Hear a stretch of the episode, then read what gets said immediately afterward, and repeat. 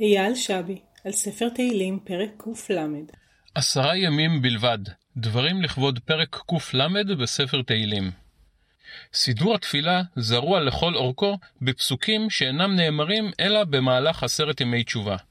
פרק קל, המופיע בסידור באותיות טל ומטר, אחרי פסוקי השתבח שמך, שייך לחבורה זו. בצעירותי תהיתי מדוע פרק יפהפה זה נאמר רק בעשרת ימי תשובה. אתוודה כאן על כך שלא הסכמתי לקבל את דין התנועה, ולחשתי בזריזות, אם עוונות תשמור יה, אדוני מי יעמוד. לפני ששליח הציבור החל לקרוא את חצי הקדיש שבא מיד לאחר מכן.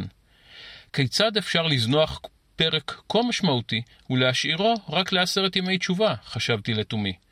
פרק שמתאר בדיוק נמרץ את יחסי הכוחות ביני לבין ריבונו של עולם, צריך להיות חרוט על לוח ליבי ולהיאמר יום-יום.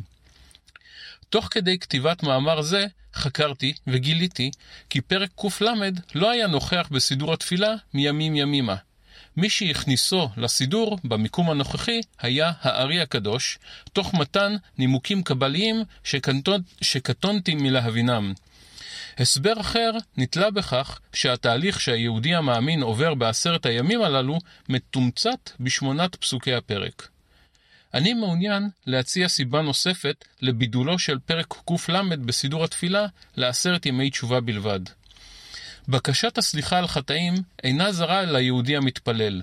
מדי יום הוא קורא שלוש פעמים בתפילות העמידה, סלח לנו אבינו כי חטאנו, מחול לנו מלכנו כי פשענו, כי אל טוב וסלח אתה, ברוך אתה השם, חנון המרבה לסלוח.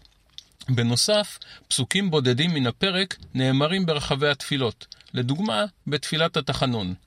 עם זאת, זעקה אל הקדוש ברוך הוא ממעמקי הלב וחרדה קיומית מפני אי מחיקת העוונות, הערוגות זו בזו בפרק קל הן מדרגה גבוהה מדי לסתם יום של חול.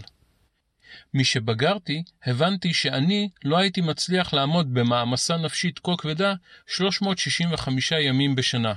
עשרה ימים הם די והותר למירוק יסודי שכזה לנפש.